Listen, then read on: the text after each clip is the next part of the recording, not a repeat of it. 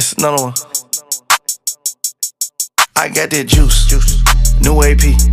She got that juice, juice. She got that squeeze, squeeze. She got that wet, wet. I'm on them skis.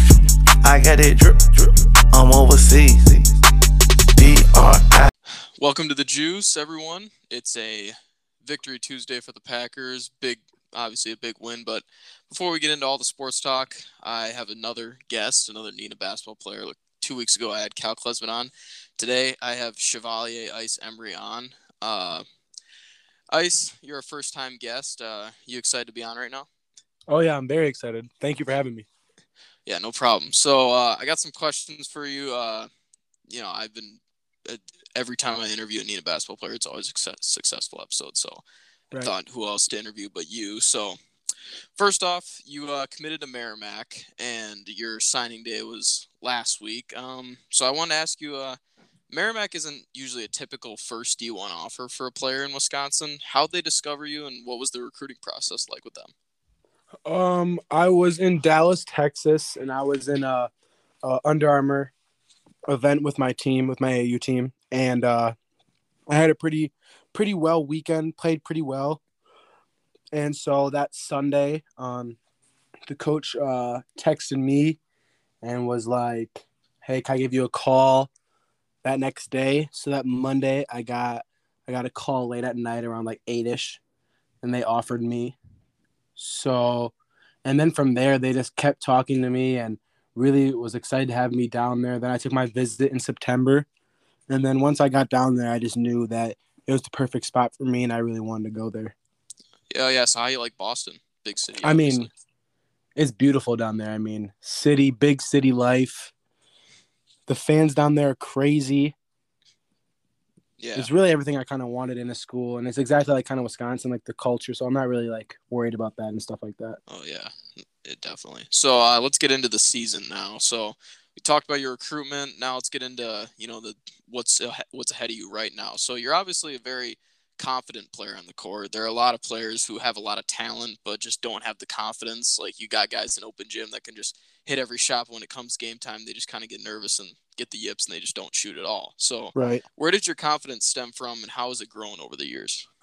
Um, my confidence as a young player, I've always been a really, I guess, like I would like to say, like more of a better player from just working out with my father and stuff like that. And he always told me that I had to have great confidence. And then my sophomore year playing with Max, uh, I saw the way I, how he like he took shots and it never phased him if he missed or anything like that, or when he didn't make shots that he was he was okay. Like it was just normal to him, and he would make some crazy tough shots that I would look at him like that's really tough, but he would just be like normal. So I think it kind of rubbed off on me in a in a good way. Like if he's confident, like I got to be confident to get that next level as well. Oh yeah, definitely for sure. Playing with a guy like Max definitely helps anyone who's on the court with him. You know, just to rub off on his talent and stuff like that.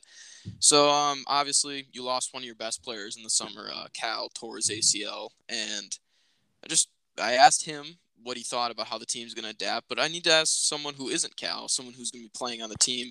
How is your team going to adapt without having one of your best players? You know, have losing Cal is a big blow. I was so disappointed when I heard about it.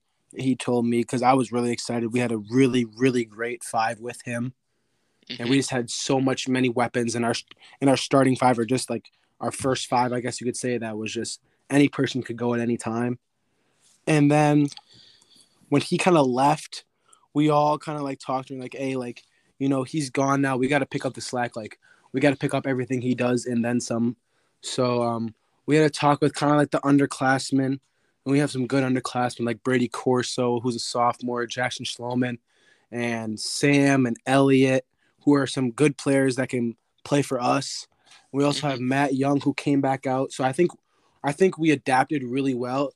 I think even though like it happened and it was so disappointing, it was kind of like good to have it happen in the summer than late in the season. I think, oh, just Oh, so yeah. we could adapt earlier.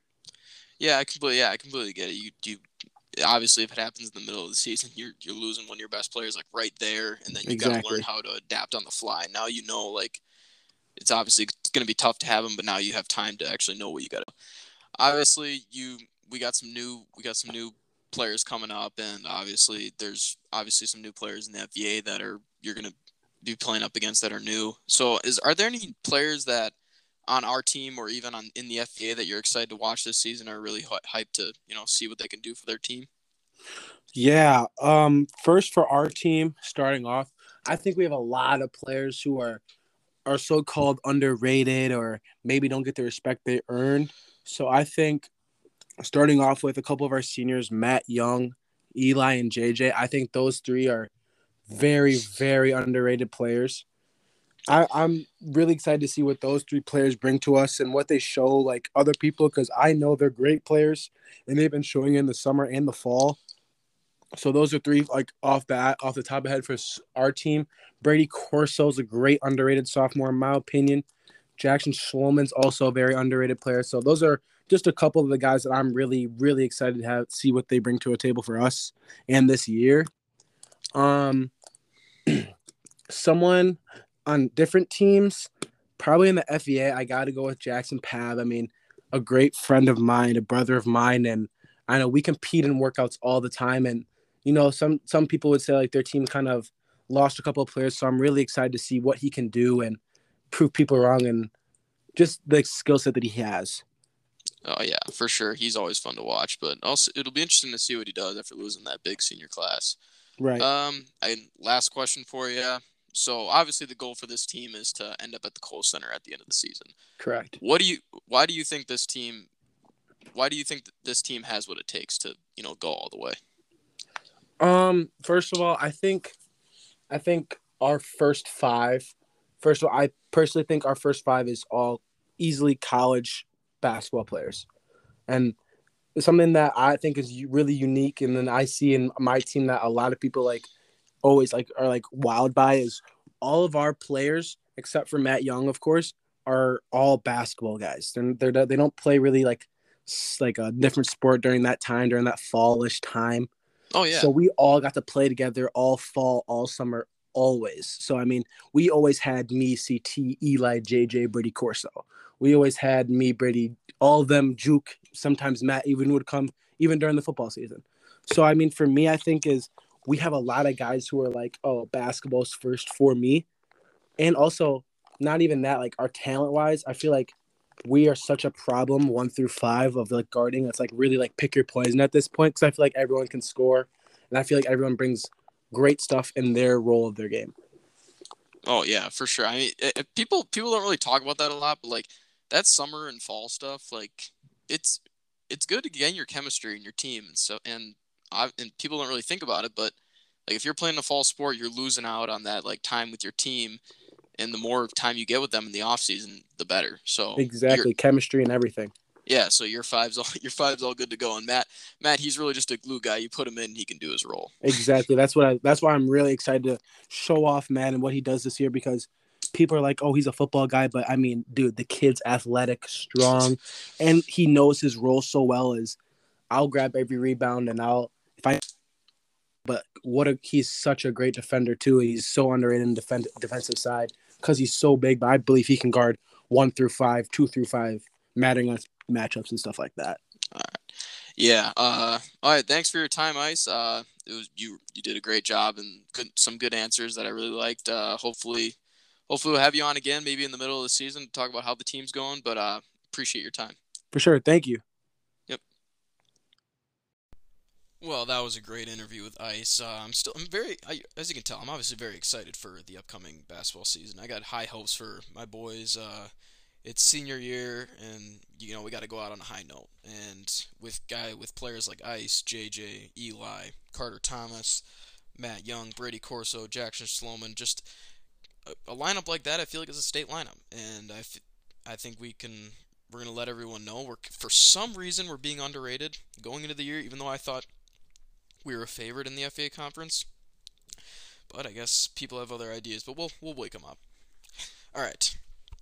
Next week, I'm planning on having Eli and JJ on. Hopefully, technical difficulties is on our side because having having three people on one podcast at the same time eh, might be tough. So, anyways, I want to talk about uh let's let's get into some NFL as if you didn't already know that. I want to talk about uh, Mac Jones. So, going I up I did a podcast in like April. It was a pre-draft podcast and it didn't record, but I did a mock draft with Matt Whitmer and it didn't record, but we did a mock draft and I was very adamant and we were both very adamant that Mac Jones should have been the third overall pick to the 49ers after Zach Wilson to the Jets and Trevor Lawrence to the Jags. And people hate me. People hated me for being a Mac Jones defender. Uh, I was called racist. I was called uh, I was called uh, somehow misogynistic and uh, just a poor quarterback uh, evaluator because I liked Mac Jones. Sorry, I like sorry I like guys that go undefeated, win national championships, and throw for 400 yards in both their playoff games. I'm sorry. Like the guy was just so efficient in his senior year at Alabama, and the guy just won games and showed up in the biggest moments. Yeah, he had a good supporting cast, but when you're at Alabama and when you're at any big SEC school, or even Ohio State, like Justin Fields, Justin Fields had two top 10 wide receivers that are going to be top 10 picks in this year in this year's upcoming NFL draft and Garrett Wilson and Chris Olave. Like every every great college team is always going to have um, good help.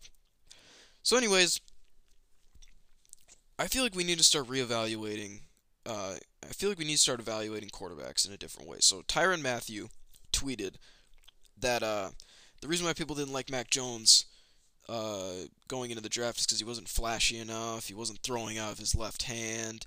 He just, the guy just was just a Manila quarterback. And there's a lot of truth to that because we live in an era where flashy almost gets you, where being flashy almost gets you to the top without really seeing your resume. Guys like uh, and Patrick Mahomes, even after after just one after his first rookie season, which was very impressive. He won MVP and rightfully so. People just kind of immediately put him at the top at number one because he was just doing things that you had never seen before, besides maybe Aaron Rodgers. But he, but Mahomes was doing it on a more um, on a more physical level. He was a little bit more athletic, and he was doing different arm angles that Aaron Rodgers had really hadn't done. And I feel like we need to realize that when you're looking when you're evaluating a quarterback going into an NFL draft, you got to see can this QB can this QB win me football games and distribute on time and on target? In all three of those facets, Mac Jones was number was is the best in every single one of those facets going into the draft. He won the national championship, went undefeated, won played his best in the biggest spots, which is something that I kind of knocked Trevor Lawrence for, and I said Trevor Lawrence shouldn't be considered like a like a no bust product. Every quarterback can bust. It, and it all depends on what situation they're in, or just the NFL game is just not for them. And I'm not saying Trevor Lawrence is a bust, but so far, Mac Jones has looked better than him. And I liked Zach Wilson. I was, I, I'm going to be honest, I was kind of a, I was a prisoner of the flashy evaluation because going into the draft, Zach Wilson was doing things that were a mixture of Mahomes and Aaron Rodgers. But my point is, Mac Jones, Mac Jones does everything you want a quarterback to do, and he did everything a quarterback wanted to do in college besides making it look flashy. He just made the game look a lot more simple. He was very accurate, had the highest completion percentage of all college football, and just threw very accurate deep balls and was always on time and on target. And going into the draft, people said he had the highest IQ out of any of the quarterbacks. So why not take that guy number one? Maybe not over Trevor Lawrence because Trevor Lawrence was put on a pedestal when he was in high school that he was going to be the number one overall pick. So I think no matter what Trevor Lawrence did in college, he was always going to be the number one pick no matter what. And I'm not saying he didn't deserve it, but Mac Jones did everything you asked of him it, everything any any quarterback evaluator asked of him besides being flashy. So why should that somehow knock him if he can't throw off different arm angles or throw off platform? Uh, that he and, and he's maybe not as mobile as your average quarterback. What if he doesn't have to? What if he just makes the game a lot more simple than that? And you're seeing the benefits right now. He has looked the best out of any rookie quarterback by a mile. Yes, he's in a better situation. I'd say him and Justin Fields' situations are a little are comparable. I'd take I'd take Mac Jones's obviously because Mac Jones is working with a better defense, and he's got you know a good old line, but you're seeing you're seeing the benefits right now. You you put Mac Jones with a with just a fine a, a fine head coach. Uh, you put Mac Jones with not only just a fine head coach, the greatest coach of all time, and he's and he's reaping the benefits. You saw what Bill Belichick did with Tom Brady. That's that is that is what Mac Jones can be, which is why I don't understand how he wasn't drafted higher. Tom Brady's Tom Brady, guys like Tom Brady, Drew Brees, Dan Marino, any guys like that. Guys who have good guys who have really good arms and who can just sit in the pocket and slice up a defense without really without making it look flashy, which is what which is the era of football we're in nowadays. You take the guy that makes the game, you take the guy that is able to make the game look too look so easy. Mac Jones, the senior at Alabama, made the game look easy. I honestly didn't didn't really see a knock on him other than his mobility, and you're seeing it now. The guy the guy prepares well. He's a good he's a good teammate. He's good at the he's good at the press, and he just can make he can almost make every throw you need him to make on the field. He throws into tight windows. That was always the that was always the knock on him beginning this year that he wasn't really taking many risks and was just taking the check down and you're almost thinking that the, the offense is could be better, but in spite of Mac Jones's inability to maybe throw it downfield, you couldn't the the offense could possibly be better. Now you're seeing it. The the more games Mac Jones goes through, the higher his confidence is getting. That throw to Kendrick Bourne up the middle between two defenders was a big time NFL throw. He had two throws to Hunter Henry, big time NFL throws with with great touch. We got to give Mac Jones his props. The guy is basically playing like he did in college, and what he was doing in college was record breaking. I mean, he he he. I don't. I really don't see anything he's doing. I don't. I don't see any. He. I feel like he's taken the NFL in stride. He doesn't look nervous ever, and he's just making every single throw you can make. I don't see a reason. I don't. I don't see any um, effects going in the NFL. Trevor Lawrence, you're seeing the effects. He can't really deal with a clean. Po- he can't really deal with a with a tough pocket. This is the first time in his entire football career he's played with a bad old line. So he's obviously feeling the effects of having a bad pocket. Uh, Zach Wilson, don't even need to talk about it. The guy's decision making is just terrible. Trey Lance hasn't seen the field, and Justin Fields, while he's looked impressive to start, to start, he had that awful stint with the Browns, and he's just Justin Fields, you can obviously the t- see the talent, but he's had a couple really bad starts, and but that that's why I put him two. I think he's easily looked the second best out of all the rookie QBs. But yeah, I don't want to say I'm completely right on Mac Jones because it's only been what ten games, but he won the starting job. They cut Cam because they were that confident in Mac Jones, and now you're seeing why they why they put him in.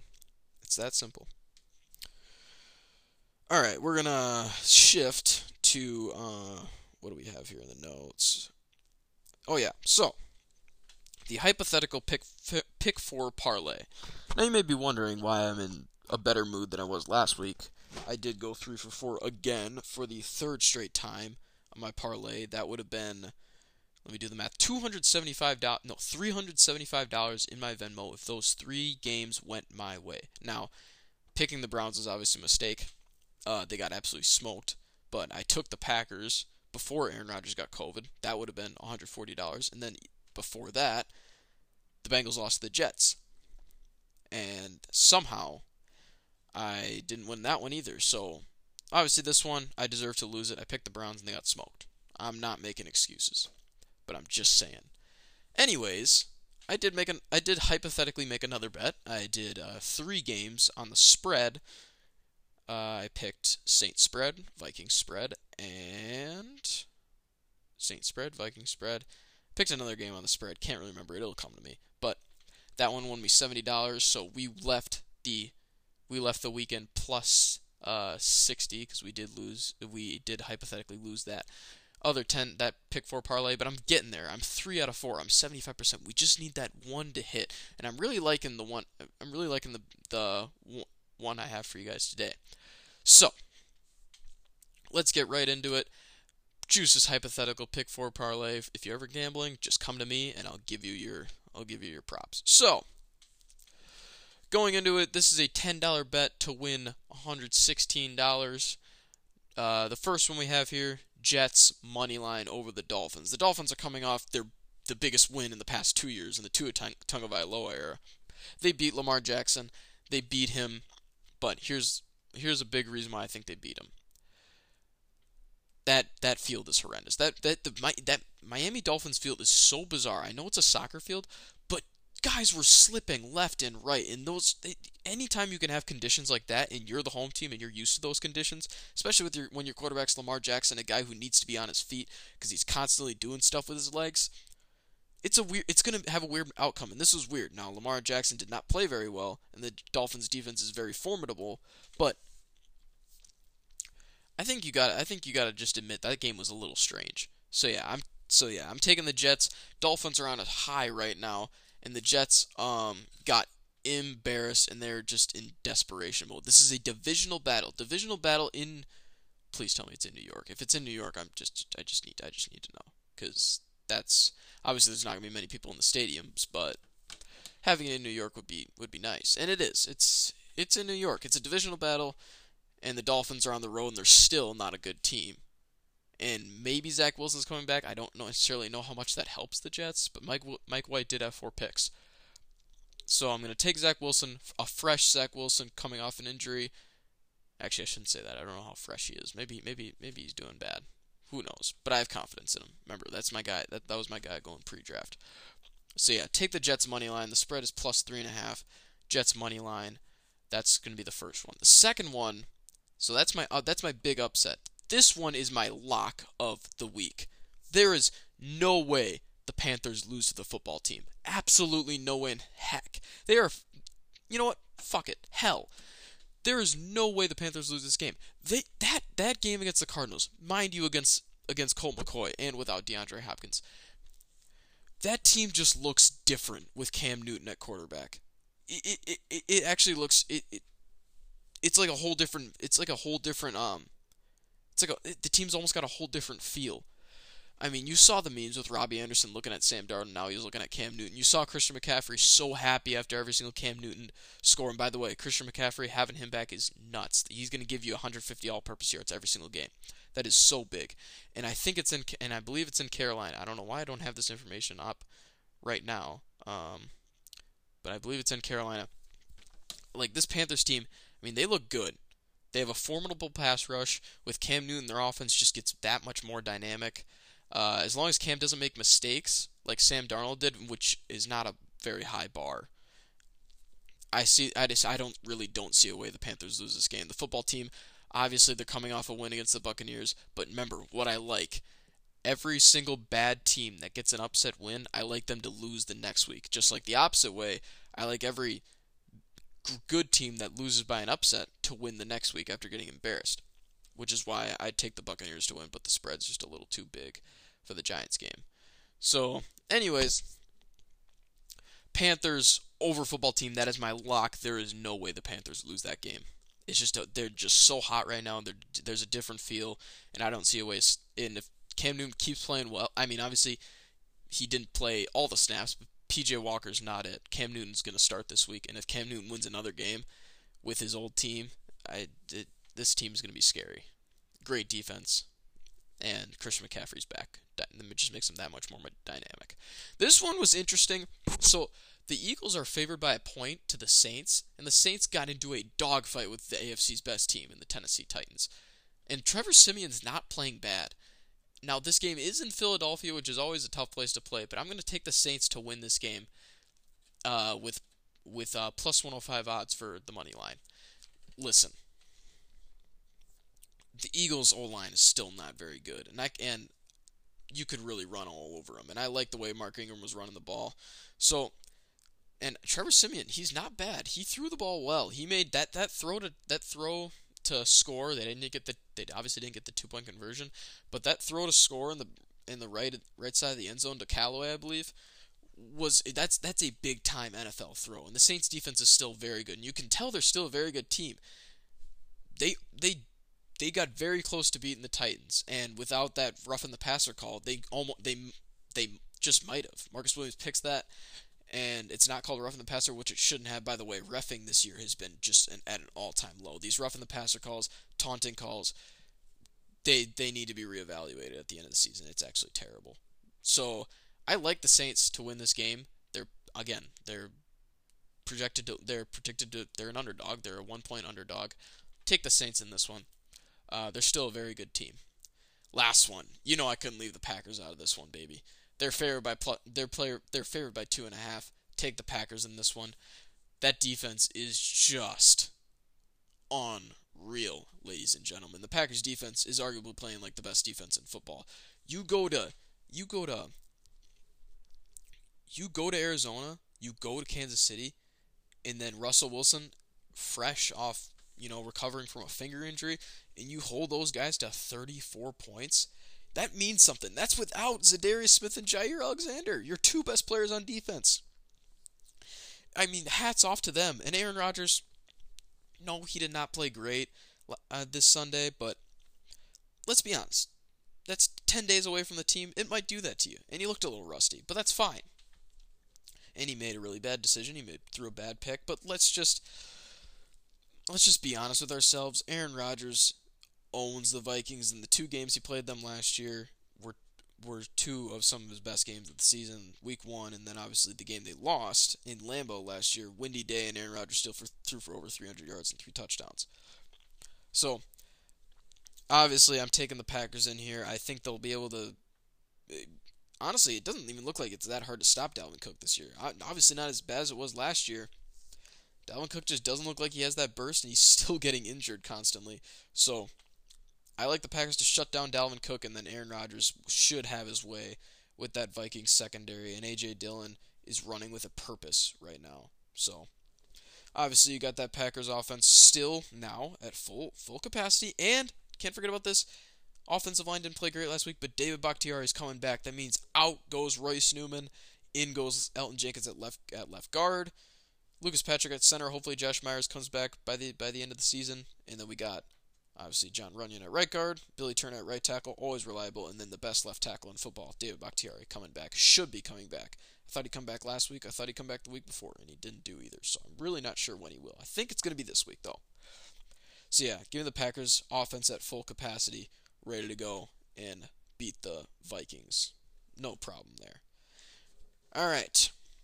That's enough talking about the hypothetical pick four parlay. It's a bet $10 bet to win $116. Do it. I won't cuz I don't bet. Always got to say that. Now, let's uh, to end this off, let's talk about the Packer game. Uh, I post my takeaways on Twitter every single week after every single game. So I, will just share them with you guys, just so they can get out, because I do like I do put a lot of thought into every single one of my takeaways. So let's get into it. Uh, I'm reading these from the book, so this is me essentially going off a written script. All right, Aaron Rodgers just wasn't that good. Not that we expected him to be great. He had a really horrible interception. He missed on some really easy throws, like a low ball on a 10-yard end to Davante, a deep ball to Lazard, and a throw that should have led Jones to a potential TD in the end zone that ended up behind him. And Jones obviously probably should have caught it, but it wouldn't have ended up being a touchdown if he did. I actually thought he evaded pressure incredibly well. You can tell his pocket presence is still terrific. He should be back into form next week against a torchable Vikings defense. Uh, I obviously Rodgers looked very rusty. He missed on a few throws that he normally hit and the passing game just kind of looks stagnant. The offense looks stagnant the whole entire game. But the offense, I mean, the, the defense picked up the slack. They allowed zero points to Russell Wilson. That's always a that's always a plus. That's always going to get you a win. Obviously, it's zero points. So, uh, yeah, I I thought his pocket presence was very good. Even having that toe injury that he was put on the injury report in on Saturday. So I was very impressed with that. If I could take any pros from his game, uh, Now we're talking about the run game. It is kind of weird seeing Aaron Jones' role slowly diminish in the run game, and it's really not a bad thing. AJ Dillon is just an incredible runner and a capable pass catcher, and is also incredibly nimble for a guy his size. I always feel like if there's ever a, uh, just any sort of DB running at AJ Dillon's legs, I always feel like he gets out of it in some way, shape, or form. And for a guy that big and to have to be that light on his feet, it's very impressive. Uh, Jones is obviously going to be out for two weeks, so not that long. So the Packers should look to sign someone to add more depth for the next two weeks. They I saw they worked out Kerryon Johnson, not a bad look. But I am super excited for AJ Dillon as our lead back. Now this is a big couple weeks coming up for AJ Dillon. Let's say AJ Dillon lights it up, and you and you know he's going to be like a number one back. What are we doing with Aaron Jones then? We'll obviously keep him the rest of the season, but he, it's a lot of money for a guy who's really not having a big role in the offense right now. I think he should have a bigger role, obviously. I don't know if that means necessarily more carries, but I just think he needs to be on the field more. There's a lot of time we're just running single back with AJ Dillon. I'm like, you still have a top 10 running back on your team, and he's just not on the field. He needs to be on the field a lot more, whether it's splitting him out wide or in a double backfield with AJ Dillon. Either way, I think AJ Aaron Jones's role diminishing is kind of strange. Obviously, AJ Dillon is showing that he's going to be our lead back eventually. I just think Aaron Jones being a top 10 running back maybe should have a little more touches than what he got on Sunday. But uh, we dodged the bullet with his injury. He'll be back in two weeks, no problem. Uh, I thought the O line was mediocre multiple times on third and fourth and shorts, third slash fourth and shorts. AJ Dillon would get the ball like he should, and he would just get hit in the backfield immediately by an interior rusher. The big reason why David Bakhtiari can't come back soon enough is because the interior of our line has been a problem lately, and moving Elgton back there can help that. And I thought Royce Newman started out well in the season, but has struggled the most as of late, which will likely lose him his starting spot when Bakhtiari comes back next week. So yeah, I, I said the O line look when Bakhtiari comes back, and that's if they kick out Royce Newman, which they probably will. He kind of got bullied on. He got bullied by Chris Jones against the Chiefs, and then did not have a very good game against the Seahawks, and it really comes down to those third and third and fourth and shorts. I brought up AJ Dillon should not be getting hit in the backfield, and obviously he's going to break that first tackle. Once you get hit in the backfield, it's tough to get that extra yard, and that happened, and that that stopped a few of our drives. And Rodgers in the pass protection, I thought was fine. The run, the run protection in the first half at least was was pretty bad. So Royce Newman probably going to lose his starting spot. That's not a bad thing though because that adds more depth to our line who can get injured.